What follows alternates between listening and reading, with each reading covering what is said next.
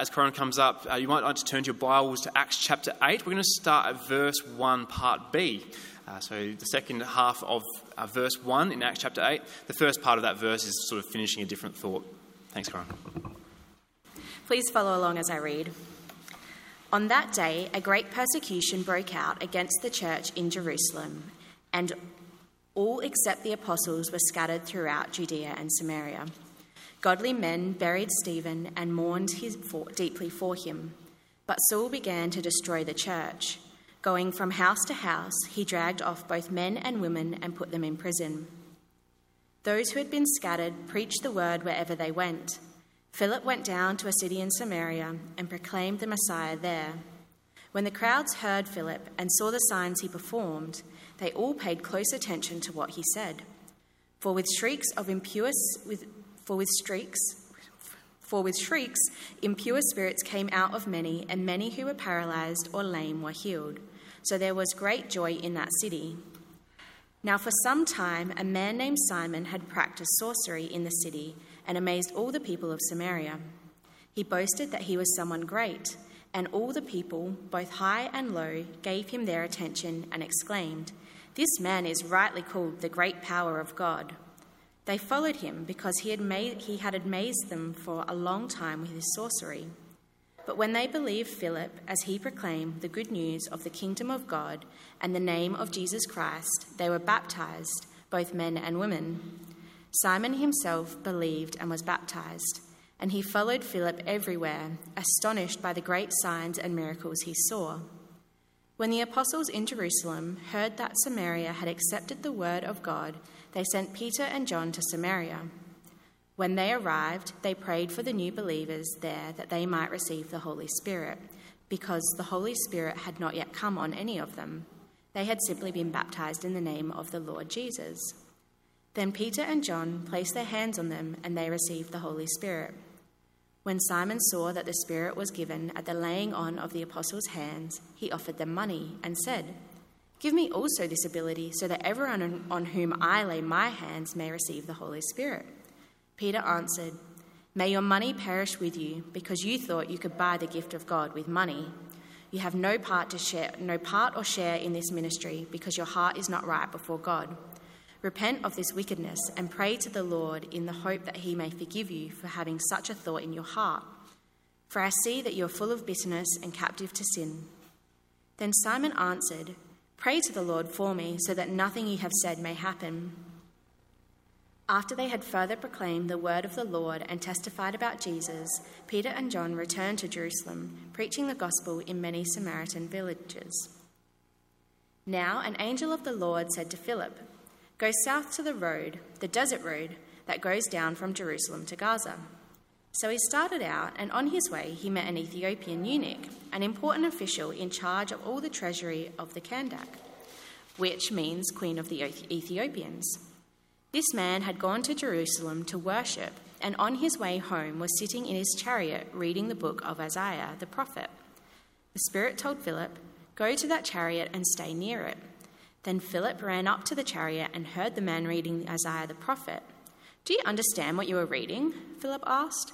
How can I, he said, unless someone explains it to me? So he invited Philip to come up and sit with him. This is the passage of scripture the eunuch was reading. He was led like a sheep to the slaughter, and as a lamb before its shearer is silent, so he did not open his mouth. In his humiliation, he was deprived of justice. Who can speak of his descendants? For his life was taken from the earth. The eunuch asked Philip, Tell me, please, who is the prophet talking about, himself or someone else? Then Philip began with that very passage of Scripture and told him the good news about Jesus. As they travelled along the road, they came to some water, and the eunuch said, Look, here is water. What can stand in the way of my being baptized? And he gave orders to stop the chariot. Then both Philip and the eunuch went down into the water, and Philip baptized him. When they came up out of the water, the Spirit of the Lord suddenly took Philip away, and the eunuch did not see him again, but went on his way rejoicing. Philip, however, appeared at Azotus and travelled about, preaching the gospel in all the towns until he reached Caesarea. Thank you, Corin. Good morning, everyone. It's great to see you all. My name's Jamie, if we haven't met yet, and it'd be great to catch up over coffee later. But for now, um, imagine you get a call one night from a family friend. Martha is someone you see once a year when you visit interstate. She's known you from when you were a kid, and she always keeps up on the latest in your life. But tonight, Martha rings out of the blue, and there's no small talk. I'm sorry to interrupt your night, but I have a big favour to ask. My son and his family are in trouble. You remember Sam? Well, he's had to leave his house and they need somewhere to stay. Please, can you help them? You look around your slightly chaotic living room and, and say, Well, I guess I have a couple of couches. Is everything okay? Well, they're actually in a bit of trouble. Uh, they've been getting some threats. Thanks for helping them out, though. Well, hang on, what have they done? Well, they've gotten into this new thing called Christianity. So Sam and his family turn up looking pretty disheveled, and after the kids get to bed, you get talking with Sam. What happened to you? And Sam starts to talk about a day in Jerusalem, about a preacher called Peter, and all these old Bible stories you grew up with in synagogue, how they came alive when he talked about this man, Jesus, who they say walked out of his tomb three days after being crucified. About this amazing community, about some trouble and a man named Saul, about a horrible day where one of the leaders of this community was lynched by an angry mob, about life on the road. You pause, Sam, at that point. Uh, so you're saying that this Jesus isn't here now, but he's gone up to heaven and you're part of this new underground movement that's spreading the word about him. One of the leaders of that movement's just been killed. Everyone's running for their lives. And the preachers that you talked about, you can't listen to them anymore because they're in Jerusalem where you can never return. You try to keep a respectful tone. So, that life of following Jesus has led you to my grotty couch I don't want to say, Where is your God now? But do you ever wonder what Jesus is doing? And Sam pauses for a second and then smiles. Okay, so there's my story inspired by Acts 8, verse 1. It's, it's a fair question, isn't it? What is Jesus doing when everything seems to be going wrong? If you were that couch surfer, what would you need to be convinced of in order to smile at that question, no matter what's going on in your life? Because if there's a sensible reason to be able to smile when everything seems to be going wrong, I want to know it, don't you? Because can any of us honestly say that our life is turning out just how we thought it would? If you're a Christian today, can you look back on better days. Maybe you're like me and you were part of a, a Christian group at uni. And you might have a stack of old Jesus Week jumpers that you used to wear as a conversation starter on campus. Sometimes my old stack makes me a bit sad. Like, man, would I put myself out there like that now? Or maybe you can look back on life before kids or before the mortgage, when life, it just seemed a bit easier to joyfully serve your Saviour. Or for others of us, it might feel like that joyful Christian life is a long way off, maybe like when you finish school. But I dare say, here in January 2022, that all of us are at least a bit unsure of where life is going to take us. Like, I think church will be able to meet next Sunday. But what does it look like to be a part of Jesus' great mission in the world when lots of people need to stay away from church? What is Jesus doing now? These are questions that believers have faced from the start. Questioning Christianity isn't a new, in, new idea invented by clever modern Westerners. That's why Luke felt compelled to write a follow up to his biography of Jesus' life. Luke writes Acts to a guy called Theophilus because he wants him to be sure that the risen Jesus is at work in this world of surprises. In fact, in our passage today, Luke wants all of us to leave convinced that if you throw your lot in with Jesus, you are on a mission that cannot and will not fail even when everything seems topsy turvy. So, as we work through this great chapter, we're going to find four answers to that question what is Jesus doing? Answer one the risen Jesus is turning opposition on its head. Let's read again from verse 1. On that day, a great persecution broke out against the church in Jerusalem, and all except the apostles were scattered throughout Judea and Samaria. What a dark day that must have been when people treated Jesus' followers just like they treated him. But there's another echo in those words. They were all scattered throughout Judea and Samaria. It reminds us of the great promise Jesus made before he ascended to heaven. You might like to flick back a few pages in your Bibles to chapter 1, verse 8. Here's what it says you will receive power when the Holy Spirit comes on you, and you will be my witnesses in Jerusalem and in all Judea and Samaria and to the ends of the earth. And so we find ourselves on this dark day where Jesus' promise remains. In fact, he uses the very opposition that tries to squash the gospel to make sure it spreads to Judea and Samaria. So that promise from chapter 1 is well underway. The Lord who can turn the cruel torture of a cross into the salvation of the world is quite capable of turning the scorn and jealousy of the naysayers into a gospel win. Have a look at verse 4 back in chapter 8. What do Christians do when they're on the run? Well, those who had been scattered preached the word wherever they went. Christians must be a really annoying target to silence, right? You chase them out of town, they go and tell people there. You take away their jobs, they still have a vocation. You rough them up a bit, they commit, uh, they, it just makes their message about the cross even more credible.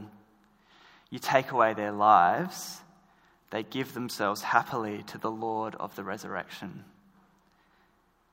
I'm not talking about happy clappyism here. Luke records also that godly men buried Stephen and mourned deeply for him. The grief was real, but never without hope. The chaotic situation was upsetting, but never without purpose. Because the risen Jesus is sending his witnesses to Judea and Samaria and beyond.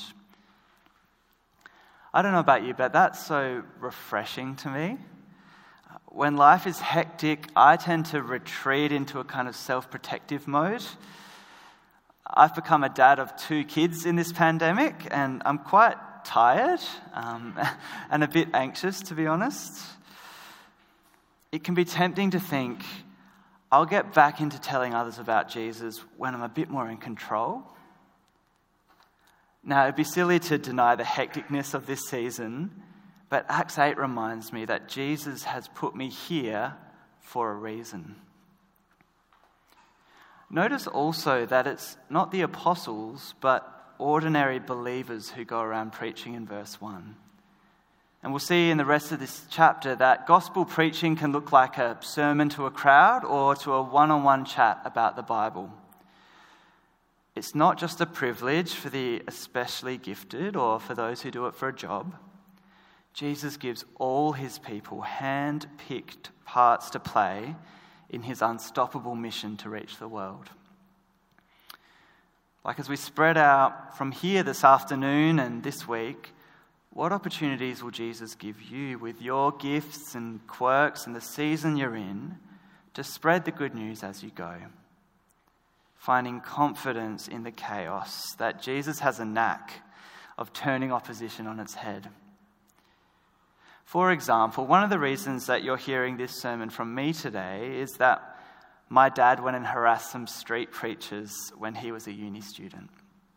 Uh, he dragged his Christian roommate, who was trying really hard to evangelize my dad. Let's go and have a laugh at, in Rundle Mall.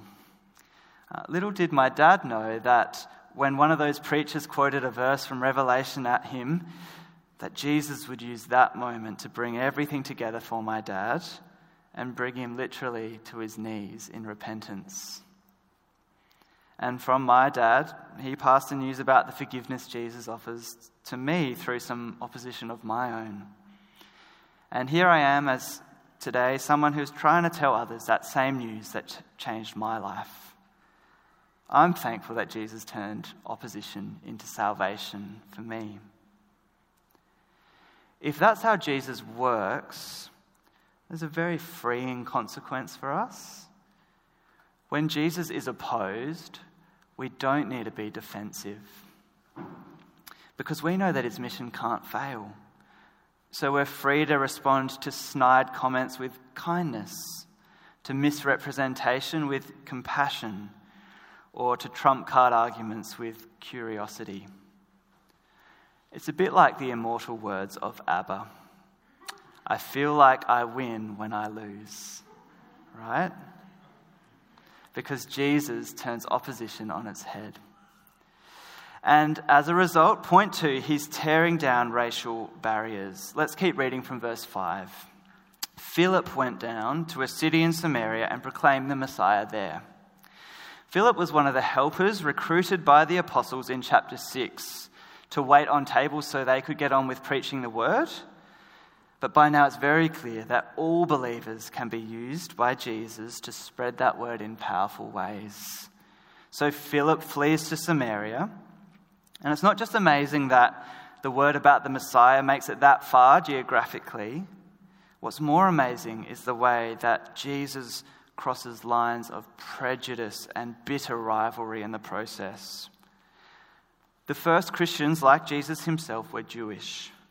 They orbited around that holy city, Jerusalem, with all the Old Testament promises that centered on that place. And to put it mildly, your average person of Jewish descent would not be friends with a Samaritan, and vice versa. That's why Jesus' parable of the Good Samaritan was so shocking. It challenged a racial rift with centuries of history behind it. Generations earlier, Israel had an ugly split. Samaria became the capital of the northern kingdom, and Jerusalem in the south. And while neither kingdom did a good job of being faithful to God, Samaria in the north had a particularly nasty reputation. They were the first to capitulate to the gods of other nations. By the time you get to Jesus' day, Samaritans were a real mix of Jewish and pagan culture they read part of the Hebrew scriptures. They had their own temple to God, even though God said that his temple was in Jerusalem. And here they are in Acts 8, hanging on the words of a sorcerer named Simon, thinking he was the way to God.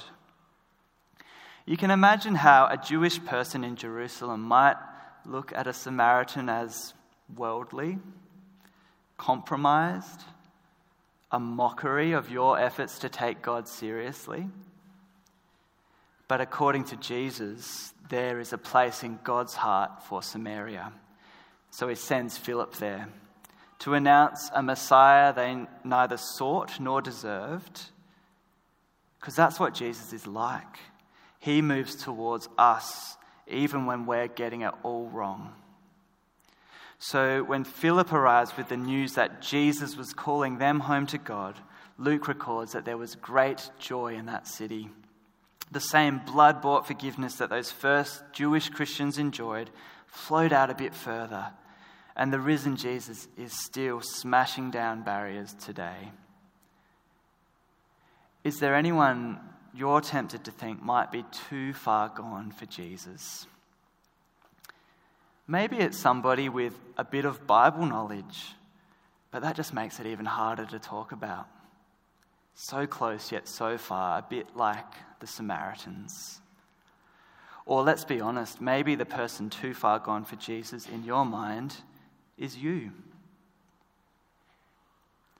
Remember today, Jesus isn't just calling all kinds of people from all over the world into God's family. He is specifically calling the furthest, the most stained, and most difficult to find the joy of a new life.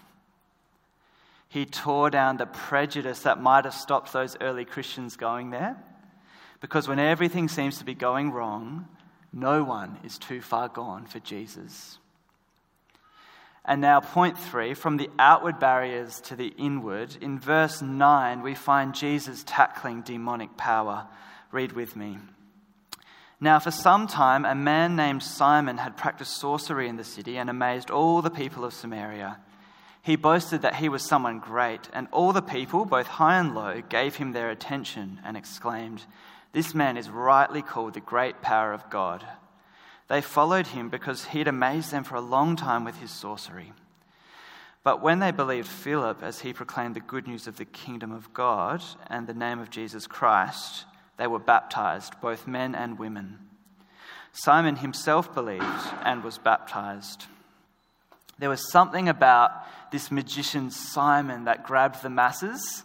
Maybe it was his knack for self promotion, or perhaps the amazing things he did. In the culture of the day, if you had a problem, there would be someone offering a solution in the form of magic. Of course, for a reasonable fee. We're not talking rabbit out of the hat type stuff, but claiming to have an influence over the unseen spiritual world that was such a source of fear for people, the root of disease and misfortune. God's people, Israel, had a long history of turning to necromancers and witches for help, even though it was explicitly forgiven, forbidden in God's law. We might think that our modern science driven world has moved on from that kind of thing, but the popularity of psychics or just looking to the universe for answers would tell me otherwise. There's something about the human heart that wants to be master of its own destiny. And so there's that fascination with trying to control the forces that are beyond us. You might call it playing God. Simon the sorcerer's impressive manipulation of the demonic for the supposed good of mankind ironically puts him on the devil's side because he's turning people's faith to him instead of Jesus. And there's something about the preaching of this ordinary believer that shakes people out this spiral of fear and control. When they pay attention to Philip's message, Jesus wins yet another victory over the devil. And even the devil's servant can't ignore it. Because Jesus is the real answer to those fears. When he walked the earth, he expelled the demonic, not with an impressive show for a fee, but with a word. And he gives Philip the ability to do the same. Jesus is the one who can really set us free from the forces that trouble us, the biggest of which is that human desire to play God. In verse 14, the apostles in Jerusalem hear this amazing news that Jesus has been working in Samaria, of all places, and so they come to check it out. And we get to this weird episode where they pray for these new believers to receive the Holy Spirit because he hadn't come on them even though they'd been baptized into Jesus' name. It's weird because back in chapter 2, Peter said, Repent and be baptized, and you will receive the gift of the Holy Spirit. The assurance of the gospel is that if you believe in Jesus, his Spirit is living in you now. So it's very unusual to repent and believe and not receive the gift of the Spirit. God chooses to act differently on this particular occasion, a bit like he did at Pentecost in chapter 2. Because as the gospel reaches a new frontier, he wants the apostles and us to pay attention. See, my spirit is coming to Samaria. And you get a real sense in these chapters that the leaders, the apostles, are really trailing behind what God is doing. Everyone else is out there preaching, they're back in Jerusalem. The Samaritans receive the word like Jesus promised, But they have to turn up after the fact to witness firsthand that the Holy Spirit really has come upon this new people group. I think there's great reassurance there for anyone who, like me, can be a bit slow to learn. Our fumbling efforts won't hold Jesus back. We can and should do our best to, to plan how we're going to serve his mission in the world, but since we can never fathom how generous the grace of God is, we'll always be playing catch up with what he's doing.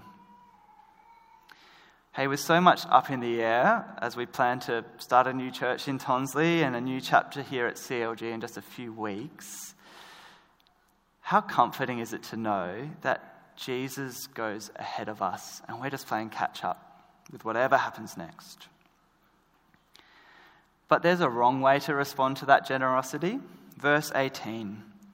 When Simon saw that the Spirit was given at the laying on of the apostles' hands, he offered them money and said, Give me also this ability, so that everyone on whom I lay my hands may receive the Holy Spirit. Simon has built his living around being top dog, and sadly, it becomes clear here that's exactly who he still wants to be. Looking back at verse 13, it's now clear that Simon was more enthralled by the miracles Philip did and the attention they got than the message of the cross.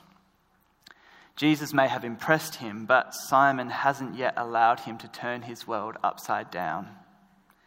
He's still seeing this whole thing through the lens of money and power.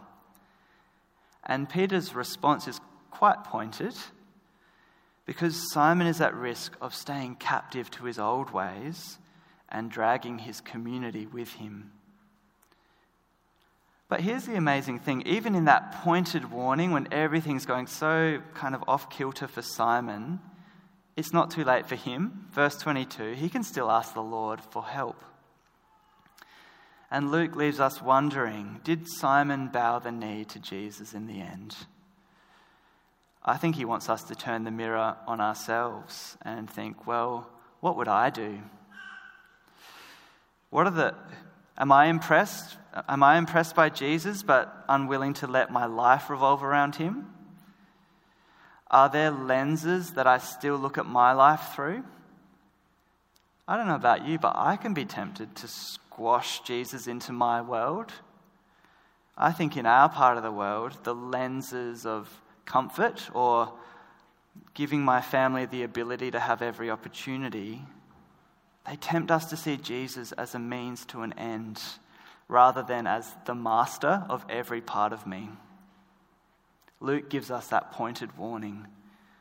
Don't miss the wonder of letting Jesus turn your world upside down. If there's something that you reckon you might have been putting ahead of Jesus, why not bring it to him today and ask for some help? Because if there's any mission you want to be on board with, it's His. It cannot fail to bring life and joy wherever it takes you. Because Jesus is turning, tearing, tackling, and point forward, taking in the outsider. There's quite a striking change of scene in verse 26. At the Lord's prompting, Philip leaves the city of success, where the crowds were hanging on his words, for a desert road. In that way, Philip's a lot like his Saviour, because Jesus wasn't afraid to leave the masses for the place of disrepute. And here in Acts 8, he sends his servant Philip from the crowds to go after just one precious person on a dusty old road. And what a fascinating person this, this guy is. He's from Ethiopia. That's a long way from Jerusalem. He's a eunuch. His body has been mutilated so that he can't have kids. And he's the Queen's CFO. Eunuchs were often given these high ranking positions because they were unable to be involved in a sex scandal. And he may have even been subject to castration as a child for that very purpose.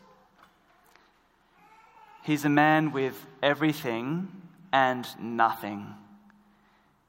He's very powerful. But if anyone knows that there's more to life than money and power, it'd have to be a eunuch.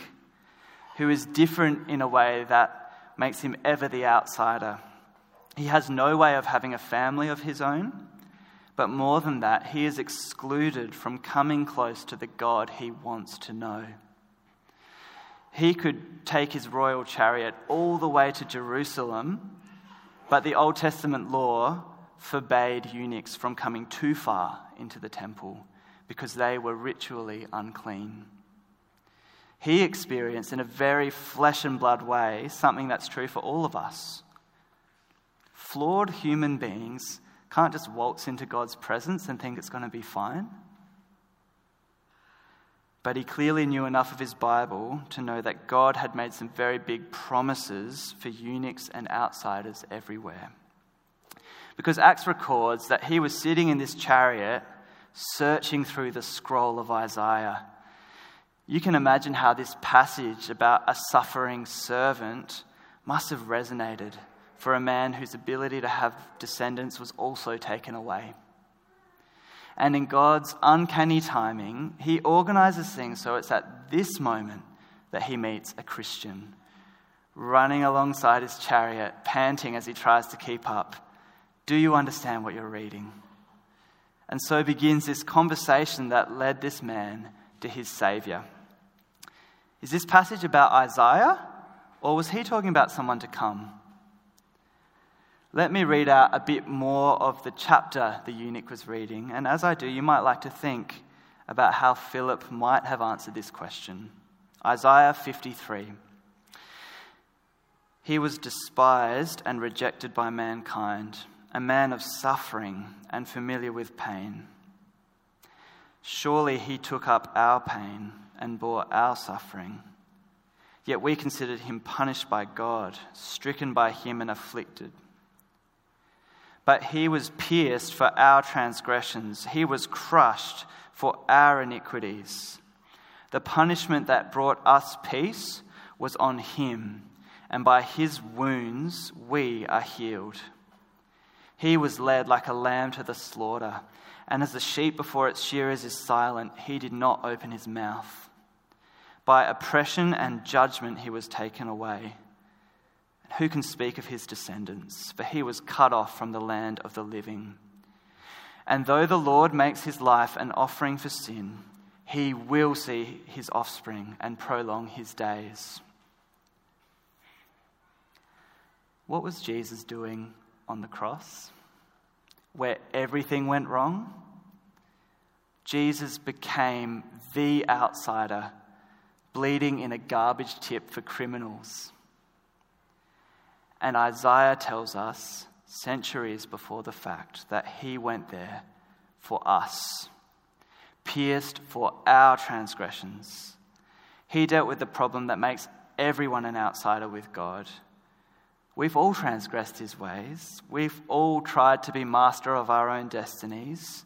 And this broken world of racism, mutilation, hatred, anxiety, sickness, and death is the result. And Jesus chose to enter into all of that and bear the punishment that would bring us peace with God forever so that outsiders might be able to come all the way inside God's house, not as guests, but as family. It's no wonder this eunuch is keen to throw in his lot with Jesus right there and then. What is stopping me, from being baptized? Here's some water. And it would be silly of me not to ask at this point is there anything stopping you from throwing your lot in with Jesus right now? There really is no one too far gone.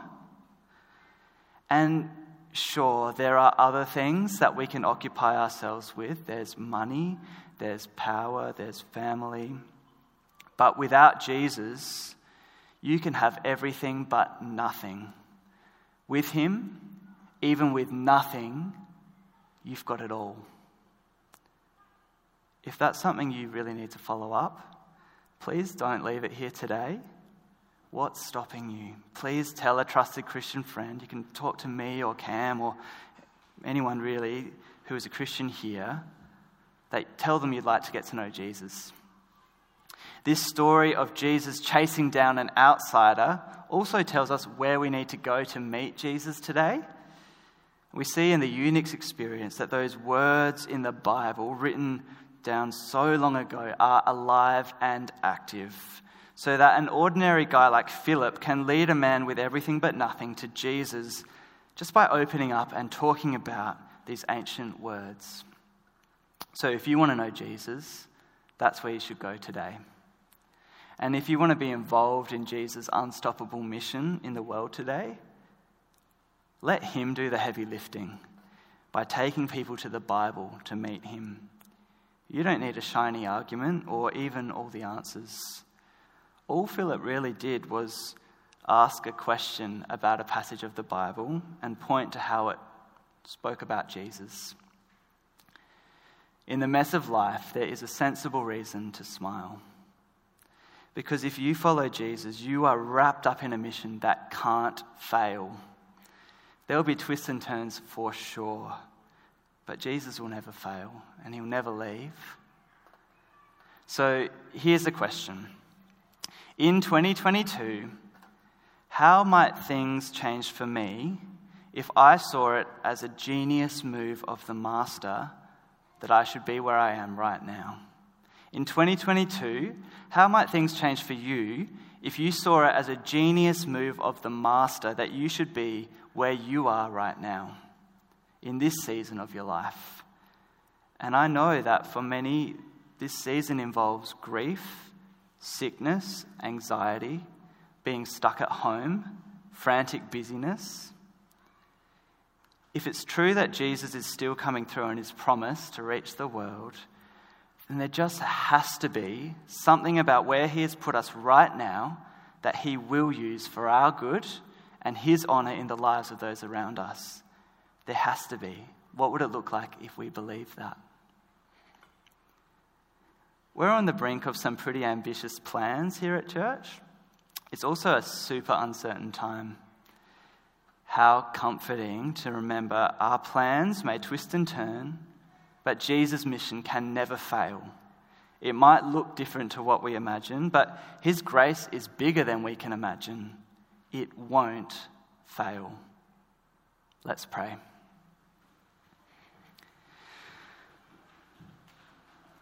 Thank you, Jesus, for being willing to enter into our world of opposition, injustice, and death Thank you, Jesus, for suffering for our sake on the cross so that we might have a home with you. Thank you for wrapping us up in a mission that can't fail while you still call more people home. Please give each of us the eyes of faith this week to see the opportunities you've put before us in the season of life you've put us in to speak about you. Amen.